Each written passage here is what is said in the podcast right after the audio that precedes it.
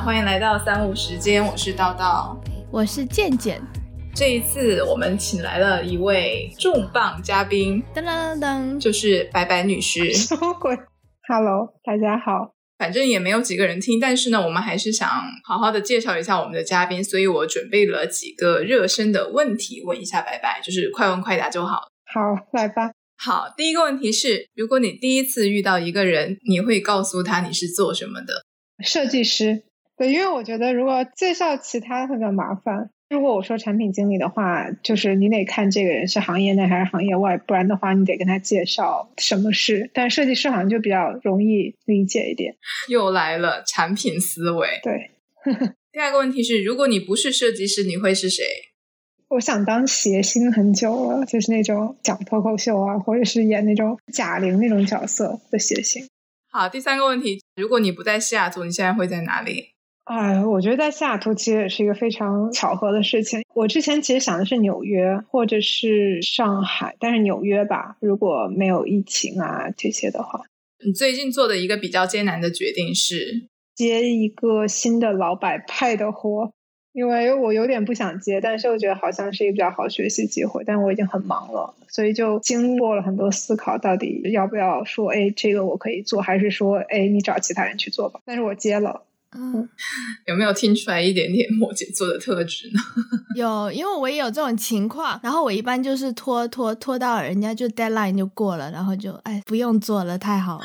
这就是为什么，天哪！我这样说要不行，我就是非常想要暴露白白是个哈佛学姐这个事实，怎么办？没事，我就想说，正好我就接你刚刚那句话，我就说这就是你为什么没有上哈佛的原因。哎，干什么？人家的学校也不是很差嘛。好，那最后一个嘉宾的问题哦，最近比较开心的一件事情是什么？嗯，我今天中午做了一个 gin tonic，非常成功，喝到烂醉，然后下午睡了一个午觉。原来哈佛学姐是中午就喝 gin and tonic。我想说，回头那个真的超简单，我把配方发给你们，完全就可以从早喝到晚。就是 gin and tonic 啊。对啊，但是我加了一点点那个接骨木花糖浆，所以它口味有一点点，就是比 gin tonic 更多点层次。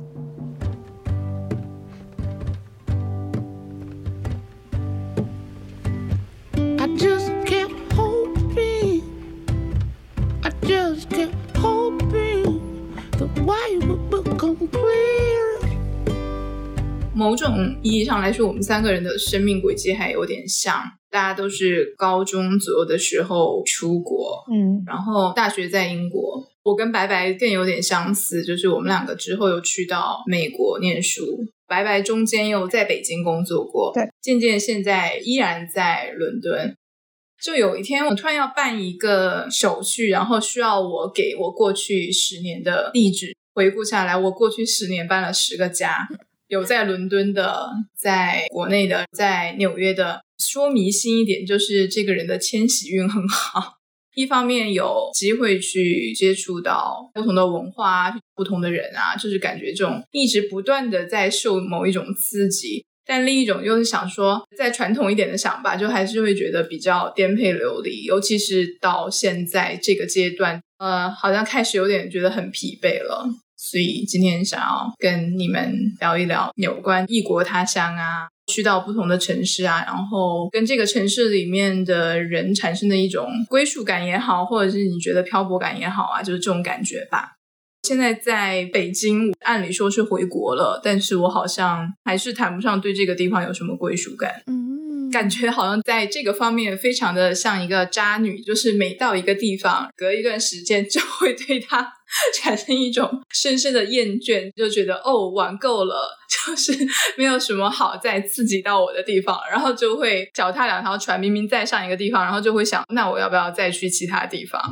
就是会觉得很奇怪，自己为什么会有这种渣女的情节？那我就想问白白，你到底因为什么会去到这么多不同的地方？我觉得我从小好像就很想，你还记不记得我们之前看那个算命的那个什么？就我从小好像就很想到处走，然后我就是一直都会觉得待在一个地方待太久，我就会无聊。我还记得特别清楚，就小时候我看到，比如说周围有一些叔叔阿姨啊，就他们的工作相对来说比较重复性的话，而且就是圈子比较重复，我会内心产生一种很强烈的恐惧感。我就会觉得我不想要这种一直重复的东西，所以可能小时候就想到处走。我当时到北京也有一种啊我累了的感觉，因为确实就像你说的，就是在英国那些年也搬很多的家，但是呢，在北京待了几年以后，又开始就觉得哎呀有点无聊。但是当时也有很多各种各样的原因了，就觉得好像说哎。那我不如再再换一生活环境，然后再看一看其他的地方。就包括现在美国，我甚至都有这种想法，但只是不会说像当年去英国的时候那种感觉，说啊，就是探索新的世界。现在可能你对一部分的世界有一部分的了解，但是也会想要探索新的部分。嗯，所以白白，你现在待过的这几个地方，可能都没有哪一个你会觉得特别有归属感吗？这个得看什么才算归属感呢？我觉得这个问题有点难以回答。也就是有的时候归属感就是你想在那儿生活，是这个意思吗？刚刚我听到的我是觉得说，就不谈归属感，就是说你是不是觉得你是在一个异乡的状态，还是觉得说你住在这里就是你所在的地方？你现在对西雅图的这种感觉？嗯，就如果我可以先讲我自己的话，可以啊，可以，因为我觉得我比你们都稍微简单一些。你们都喜欢讲那个封建迷信，那我也有，就是我金星射手，然后好像是说就对什么外国文化会比较有缘，也会比较容易远行这样子。那其实我就到了英国这个国家，伦敦就是我成年以后一直长居的地方。虽然中间有回国大概十个月吧，然后也有在上海住了半年，那十个月就对我来讲是很新奇。然后，所以我现在觉得是伦敦的生活是比较主要的。当然，之后如果有机会，也想去其他地方。那什么让你觉得说是因为时间长了之后，你就会有一种归属感吗？我也不知道，但是我觉得这就是感觉有点比较像生活的正轨。就是你要问我家住哪，我觉得我是在伦敦。嗯，时间长当然也是一个原因。So I just can't 然后刚刚说生活的正轨，我就在想，就昨天也感觉特别强烈，就很奇怪。我刚来北京都还没有这种感觉，但是是昨天就突然这样搬了一下。其实也没有搬很远，可能开车就二十分钟的一个地方。就是搬家了之后，然后再出去在旁边的那种购物中心买一些东西，然后出来的那一瞬间，我就觉得说：天哪，我生活的正轨在哪里？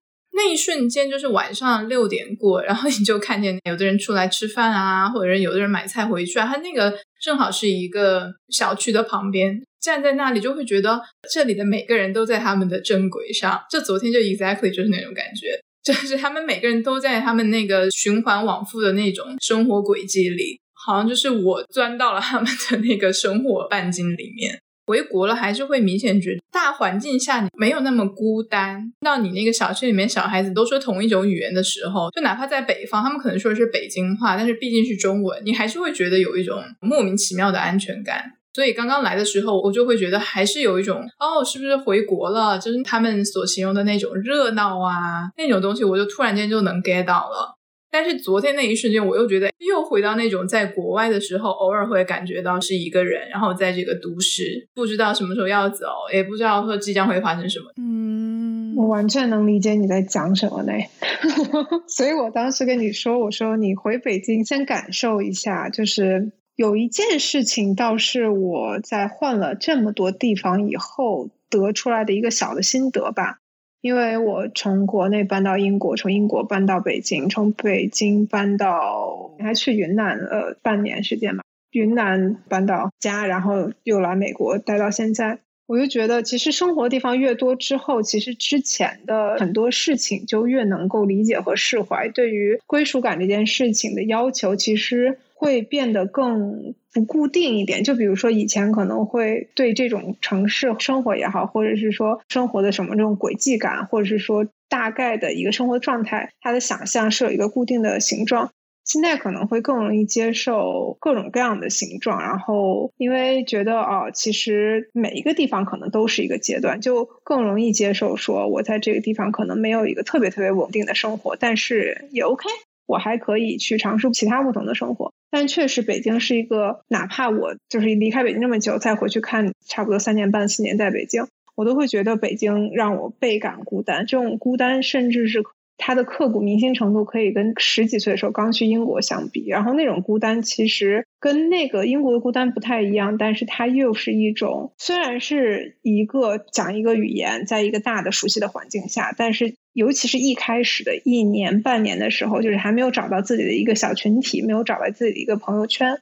那个时候又觉得自己跟别人说着一个语言，又好像不是说着一个语言，就是大家的思路、说话方式，而且刚毕业嘛，你你也不懂工作那些东西，就感觉完全不在一一个世界里。但是后来其实就还好，就一旦找到自己的圈子，就我觉得归属感很大一部分是你是不是有稳定的工作什么，这就不说了，还有什么住这种。但是还有一个就是是不是有一个圈子，然后这个圈子可以让你去相对来说比较放松的做你自己，然后说你自己想说的话这种。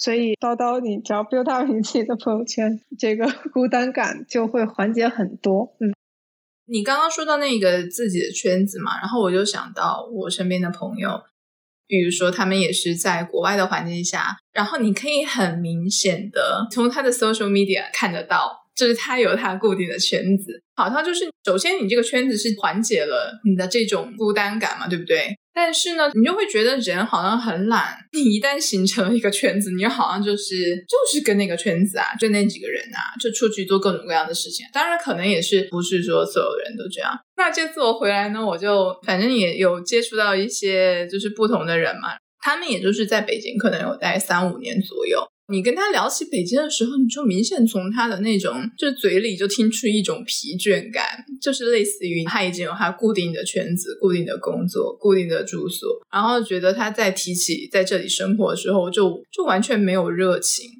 嗯，你这个渣女的情况很好笑，因为我在想哦，你就刚到纽约，就包括到纽约了第二年吧，可能都还在说纽约怎么怎么样，嗯，没有伦敦好。我不知道你现在到了北京，你现在又怎么看纽约呢？我就是一直处在各种打脸的状况中。我我不知道你这种是什么渣女，就是念着前男友的，这是这这个情况吗？就是我有个朋友总结，他说他感觉我每到一个城市，其实不是说是因为想要去那个城市，而是你想要离开上一个城市。我觉得天哪，真的分析的太对了。对你这样让我想到一句话，我之前不是做一个关于旅行的 project 嘛，然后找到了一句海明威的名言：“You can't get away from yourself moving from one place to another。”就是说，你永远无法逃离你自己，不管你从一个地方到另外一个地方，你就还是跟你自己在生活。当时是把它用到旅行了，就好多人是用旅游来逃避嘛。嗯，我觉得非常有道理，因为其实你到一个地方不自觉的情况下，还是会用自己的那个 pattern 去在另一个地方生活。刚刚其实白白讲点很有意思，就是关于感觉很孤单嘛，我就在反省了一下。我好像从小到大，就不管在哪里，我都有种自己是局外人的感觉，所以反而到了国外，那个感觉还是在嘛，就都一样。对我来说，没有觉得特别孤单。我好像一直都是这样子，跟主流生活是有一定距离的。这种感觉反而变成了我一种安全感，就永远都没有跟主流融为一体。我不知道你们有没有这种感觉？嗯。我刚听你讲的时候呢，我就想到加缪他写那个《局外人的书》。我一开始读完那本书，我就哇，太懂我了。但是我后来越生活中，我就觉得可能每个人都有自己觉得自己是那种局外人的感觉，可能只是多少的问题。然后有的人可能感受到了以后，更想成为局内人；有的人觉得，哎，局外人其实也蛮舒服的。有的时候，我觉得不停的换地方，某种程度上可以从环境上给你一个推力，让你更容易的去往你想去成为的那个方向发展。但是更多的时候，尤其是你待了一段时间之后，我自己最近的一个认识就是，发现更多的是通过自己内心的这种探索。这种内心探索一定是要吃一些苦头的，就是不可能偷着懒，然后什么都按自己的惯性去做，就可以探索到更多的内心世界了。一个原因是周围的人很多时候就是你现状的一个折射，就是你是一个什么样的样子，你周围可能吸引到或者你被吸引的人跟你都是差不多的一个 shape。所以有的时候你如果 感觉到周围的人有一点让你觉得无聊了，可能也是自己内心比较空虚，就是我自己对我自己的一个反省吧。我在看我周围的人时候，我当跟这些人谈啊，我觉得啊，怎么有一点无聊？很多时候也可能我就是这样的一个状态，只是我自己跟我自己相处的时候感觉不到而已。嗯。然后另外一个最近意识到是我是一个什么样的状态，我接下来往哪里走，就包括住在哪里。可能我觉得搬去哪里住已经不是那么那么的重要。以前总是更希望通过作为一个这种空间上大的改变，或者说发型上这种大改变，用外在的一些大的改变去强调自己有一个改变。但后来发现，就是这些，它可能给你一个推理。但是更艰难的路，或者是说更真正意义上的改变，是内心的这种探索。我希望我自己未来不仅仅是通过这种外界环境，而是能克服自己的惰性，然后认识到自己的局限性，做这种更多向内的探索，来实现所谓的这种继续往前走的这样的一个状态。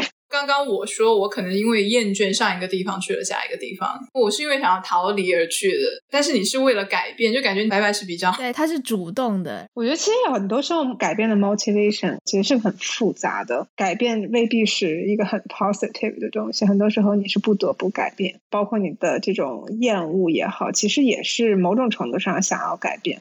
在我看我之前的大的这种决策上，就是从一个地方 A 点搬到 B 点。当年从国内去英国读书，包括后来从北京到美国，这两次都是属于一个 mixture of 正向的。我下意识我就想探索。但是它更多最后真的把我推出去，让我做出这个决定，包括去做这种努力，可以让我使得最后真的可以做到改变，其实是来自于生活中的一些 failure，这些 failure 可大可小，但今天看起来可能小 failure，但是当年对我来说觉得是过不去的 failure，所以我才不得不做出这样的改变。但是我觉得，就是你能达成改变，有时候还是有一个运气在，因为我突然想起来，大学时候我们有一年可以去实习嘛。那一年我特别想离开伦敦，就是也是想向外探索世界，但是就就是不行，不是签证没过，要么就申请没过，或者是怎么样的，最后还是留在了伦敦，一留那么多年，所以我就觉得有时候也是有一个更大的推手在，就能去成的话都还挺好的。有没有一些瞬间，你突然在一个地方觉得好像回家了的感觉？你你要说这个啊，我讲到一个搞笑的事情。前两周嘛，不是去了西班牙，回来的时候我入英国的关，你知道吗？我第一次看到有人挥着英国的国旗，然后说 Welcome home，我就特别的感动。然后我就发现从身后走出了一队奥运会的选手，就是英国队，所以他是对他们说的。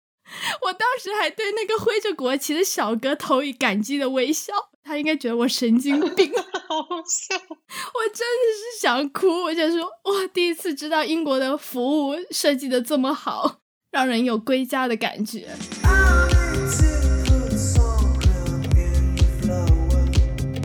我现在能够想到的归家的感觉，是我上一次回英国。然后去那个百货里，那种老大妈就跟你说 “dear darling” 什么的，love，对，就特别能把他们带入成北方的大妈，就是好像跟你特亲近，就特别想为你好那种。所以就是冥冥之中，我觉得推动我来北京的一个原因，也是因为从小就对那种北方味儿的普通话带一种特别浓烈的好感，连那种大妈在那边卖桃子就吆喝两声，我都觉得特别亲切。我是不是有种那个 fetish？对你有那种大妈 fetish。当年在英国的时候，我听到最离谱的一个这种类似于 dear 或者什么 darling 的称呼是 butterfly。不是，整个剧怎么讲的？我说我是昆虫吗？为什么？我当时一瞬间就石化了。你就回他，Oh honey bee。最近几年不太会有回家感觉近乡情更怯这种感觉，但是呢，我当时在北京工作了一年，然后其实很 suffer。当时有一个假期，我就飞回英国，我光从我们家下来，我知道我要回英国，我就眼泪一直往下流。然后我在英国的飞机上也是一直在流泪。到了英国还好。伦敦坐火车回 Durham 的时候，哇，我整个人一直在哭，一直在哭。就那个是我第一次觉得我要回家了，那次真的特别强烈，那种袭击到我那种回家的心情。但是在每次我之后回，包括其实很多朋友都离开英国了，我的感情就没有那么强。加上到北京，在美国，我就会觉得英国真的只是我生活的一部分，它不是我的全部了。你们会觉得到一个地方之前？跟你 actually 开始在那个地方住下来会有不同吗？会啊，会一定的。就是想象的和实际的。那比如你对纽约的幻想是什么？呃，纽约我超级多幻想，但是我没有机会去住，就是欲望都市，就灯红酒绿，jazz bar，然后大家都穿着高跟鞋，干练的那种感觉，走路都很快，然后有点冷漠，对吗？叨叨来给你点破，真的，我去纽约之前也是那种感觉，但所以才会造成我刚刚到布鲁克林的时候的强烈的失落。我想要说，纽约可是曼哈顿哎。